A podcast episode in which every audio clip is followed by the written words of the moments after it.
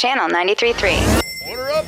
Meanwhile, in Castle Rock, Now, all we're saying is we got to kickstart this economy. And f- your grandma. It's a conspiracy. I seen the YouTube.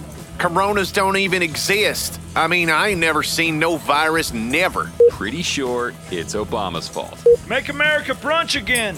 I I don't even know what we're protesting. I just heard I could play some dress up with my guns, and I really like doing that.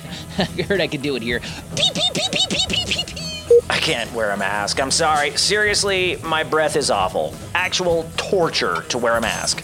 My daddy didn't fight in the Clone Wars so I could wipe with Kleenex. Uh, look, I just think we should be able to get a haircut by now. You can get a haircut now.